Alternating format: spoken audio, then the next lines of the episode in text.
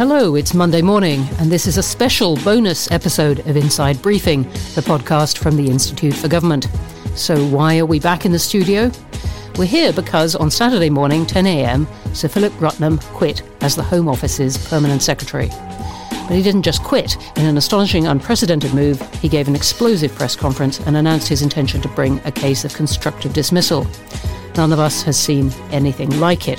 So to take stock of what's happened, why it happened, what it means for the government, we've assembled our crack production team, thank you, and the I F G duo of Alex Thomas, who leads our work on the Civil Service, and Cath Haddon, whose many hats at the Institute include leading our work on the role of ministers.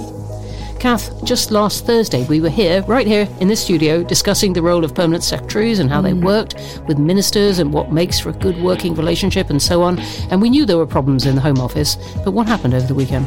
Well, we don't know what happened behind the scenes, and we can only assume that Sir Philip Rutnam has been at least considering this course of action for some time. Uh, but it, I mean, it was a massive shock. I was, you know, sitting at home waiting for uh, to go off to my mother's house, and then suddenly everything seemed to go mad. Um, now we do know, don't we? Or at least there have been reports that there were at least a couple of meetings with the Cabinet Secretary Mark Sedwill last week, trying to sort out what had happened—the clash between the Permanent Secretary and his Secretary of State. Yeah, and Rutnam himself said in his statement that he had been offered a payoff uh, and to go quietly, but had decided not to do that, and there wanted to bring this case of constructive dismissal instead. Uh, so obviously decided to go in the limelight. You know, he'd got the cameras there. He'd got sort of uh, clearly was expecting to, this to be a big bang moment. So he, he in that sense, knew what he was doing. Uh, but it was a big shock to the rest of us. And it's uh, this is not someone who is um, in the branch of, uh, in, in show business, is he? I mean, this is not someone who's liked the limelight, as Cath said. No, uh, Philip, he's not someone who sort of seeks the limelight. Um, uh, he's your quintessential civil servant. Um, so uh, whatever the rights and wrongs of the, the case, I think we can certainly say that Philip felt he had been pushed to a uh, to a sort of unprecedented de- de- degree to, uh, to to take such action. He's he's not someone who uh, is on the more showbiz end of the civil service. And I'm not sure there is a showbiz end of the civil service, but, but, but we know what you mean. This really is unusual. Yes. Isn't it? Really, I, I can't think of another case like it. We've all been uh, trying to work out, uh, you know, if there's any comparison, uh, bringing out our best stories of uh, of senior officials who've resigned, but none I can think of have done it in such a public well, way. I mean, the thing that strikes me is that I can't even think of, that there are a few, but there aren't that many political resignations that really compare with this. Everyone talks about Geoffrey Howe's resignation speech uh, in the House of Commons and that impact on uh, eventually Margaret Thatcher's departure. You know, you've even got Sajid Javid, uh, what was barely a few weeks ago, which at that time seemed quite a shocking departure. But even then, it was very, he made some quite pointed remarks, but he actually was very careful in what he said. Right, and, and there was Ivan Rogers uh, advising there was the Ivan government Rogers, on the yeah. E U. Yeah. yeah, and that's that's probably in terms of officials, certainly for, for most people, the one that's was most explosive, but even that was not as specific as this one. Uh, I mean, the line that I thought was most telling when he was talking about allegations about whether or not the Home Secretary had been briefing against him, uh, and as Alex said, this, you know, we we don't know at all what's, what actually did happen, but he said in his statement, "I regret I do not believe her." I mean, that's a shocking thing for a permanent secretary to end up saying about his political boss. And it was about this, his, his allegation was that she had conspired or anyway not intervened yeah. in, in a campaign of... And, and that she had said him. It was nothing to do with her. You know, again, it'll be, there will have been lots of conversations behind the scenes about all of this that's clearly led up to and pushed him over the edge. But uh, yeah, we still don't know whether or not this would end up in court. I mean, normally some kind of settlement would happen, but there's there's options for the government of accepting liability and having a settlement, but still not having it go to sort of the full tribunal. So I think we'll wait and see what happens on that front, but the government will be very lu- reluctant to end up uh, having to involve witnesses and, and all the, the, the rigmarole that that would involve. But I think, I think for the rest of us, it's all about the wider ramifications of this. So let's go on to those. What does this tell us for a start about the relationship between permanent secretaries and their secretaries of state?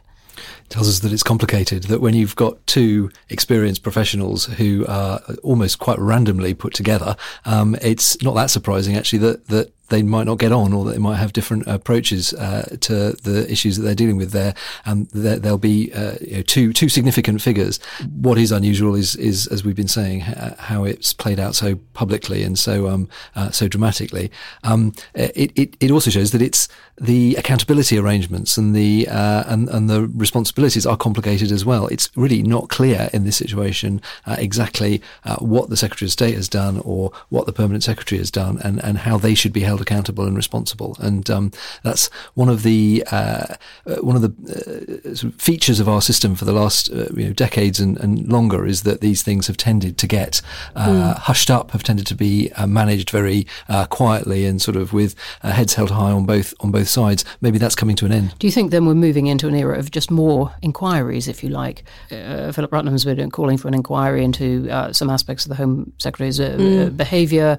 Uh, there is already an inquiry into the Home Office's dealing with the Windrush uh, affair, yeah. where Philip Rutnam was was uh, took part. Yes, do, do, do we do we get more of this out in the open, and these relationships spelled out by this rather ponderous mechanism of inquiries? Well, I mean, on one level, you should not have them out in the open in the same way as you would sort of public inquiries into, or in the case of Windrush, it was an inquiry done for the department, so we still haven't had this published.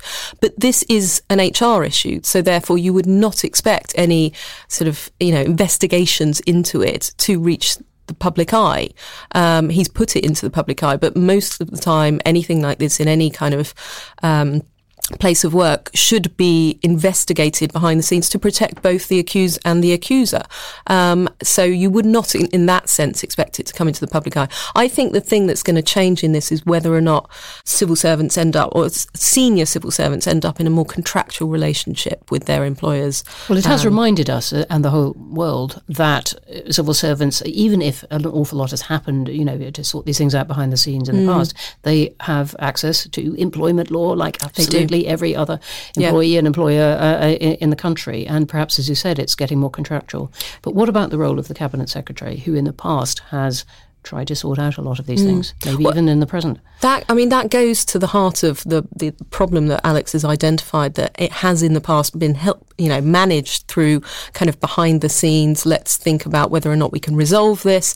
Uh, let's think about whether or not we can quietly move the Permanent Secretary, uh, you know, pay them off in, the, in, in certain cases. And from what we can tell, and again, we've got very little information, that's what happened this time round. But yes, it does throw into question, should that be the process? Should there be a more formal mechanism for, you know, permanent secretaries to effectively whistleblow on their uh, empl- employer? Well, in this case, it's not their employer, though. It's the person with whom they have a, the most senior relationship. And this is the issue, isn't yeah. it? Because the Cabinet Secretary is not in charge of the Home Secretary. Well, exactly. And the, the so Prime Minister is. The Cabinet Secretary rightly manages the performance of the permanent secretaries that work for him or her. And, you know, that is a matter, a, a normal employment matter, and the, the mechanisms are there to do it. You could mm. say they should be better, they should, you know, or, or more could be done. But, but there's a, there's a process there. The Prime Minister is responsible, as you say, Bronwyn, for the performance of uh, his or her ministers. Uh, there's a there's there's an irresolvable tension in that when a when a permanent secretary uh, isn't getting on for a Secretary of State with, with the Secretary of State on a matter that is not related to the individual's performance. But it also it goes to this wider issue of that why permanent secretaries in the past have usually accepted getting blame in public is because you have this uneasy balance where they, you know, supposedly speak truth to power behind the scenes, but in public there is ministerial accountability, and permanent secretaries won't go out there and say, well, the minister did this and did that and it's not my fault. But also that means that sometimes they end up getting the blame. They just have to keep quiet. And for, for decades, yes, that is the, the sort of settlement that they've accepted, that eventually the history books will tell the truth. Well, what what about if the Secretaries of State feel, look, look that I'm, I don't want to take all this responsibility mm. if I don't have confidence in the Permanent yeah. Secretary? Uh, and there's this point that indeed Amber Rudd is making about the, the Windrush thing. Yeah. Do you think, uh, Alex, you said that they're, they're put together, you know, there's not even a matching process, there's not even an arranged marriage, if you like. Um, they just lend, end up with each other. Do you think we're moving towards something where ministers have more uh, power to appoint their own senior civil servants? Yeah, there's no speed dating for perm secs and uh, secretaries of state.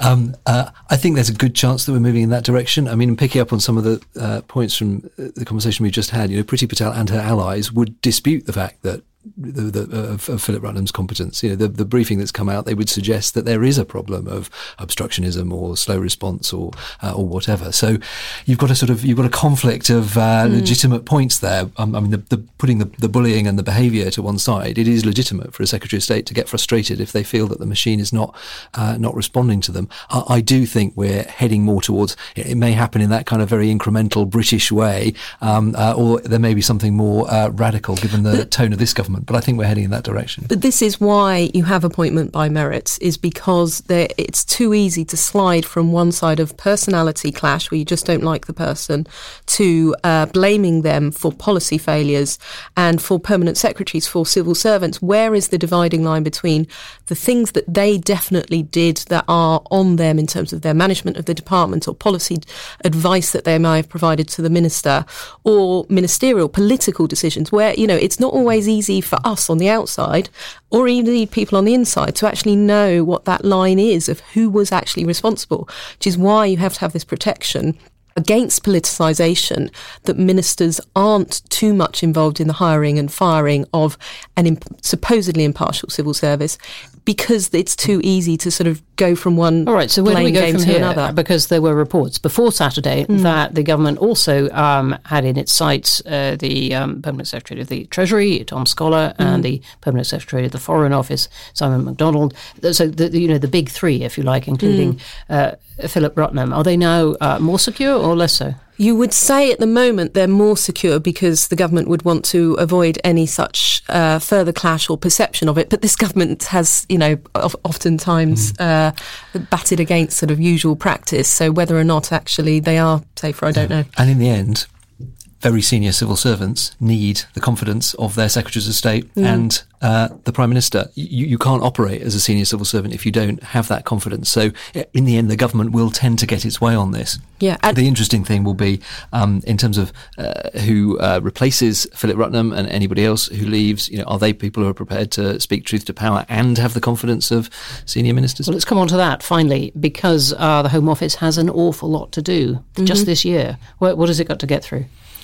Uh, Immigration, all, all all the usual issues that yep. uh, the Home Office grapples with, which have brought down so many Home Secretaries and, and so others police, in the past. So crime. terrorism, police, crime, um, and then uh, all this immigration. And then you add on the Brexit delivery programme, particularly around immigration, but also just more broadly uh, issues at the border and, uh, uh, and and and responding to, to to the challenges of the next twelve months. It's a, it's an enormous agenda, and it, it, it feels to me at least that, that that's almost undoable uh, uh, on the part of the Home Office, and that is that is going to be at the root of many of these tensions that we've seen explode into the public. This could have been part of the problem, that there's mm. just too much to do. The government is trying to get uh, through all this uh, that quickly, and then inevitably the pressure is immense mm. Mm. on people. So maybe that's the uh, cautious civil servant in me, former civil servant. And we're already hearing what maybe Spin is saying, well, then, uh, of course, yeah. some of these targets may not be met because of the uh, mm. upheaval well, at, the, uh, yeah. at the Home Office, I which mean, feels a bit disingenuous. It's not the first time the Home Office has been here, though. I mean, two thousand five was when uh, John Reid, former, um, sec- uh, former Home Secretary,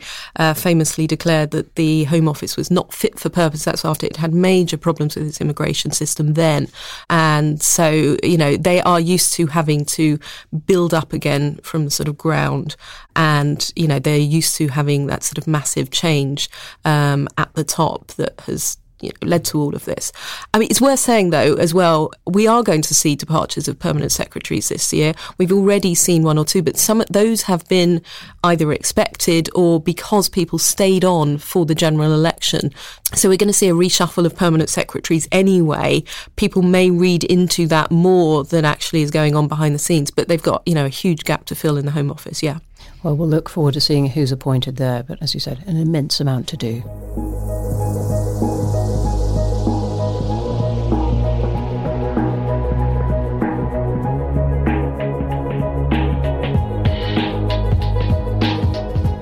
After an unprecedented resignation, an unprecedented Monday morning bonus episode of Inside Briefing.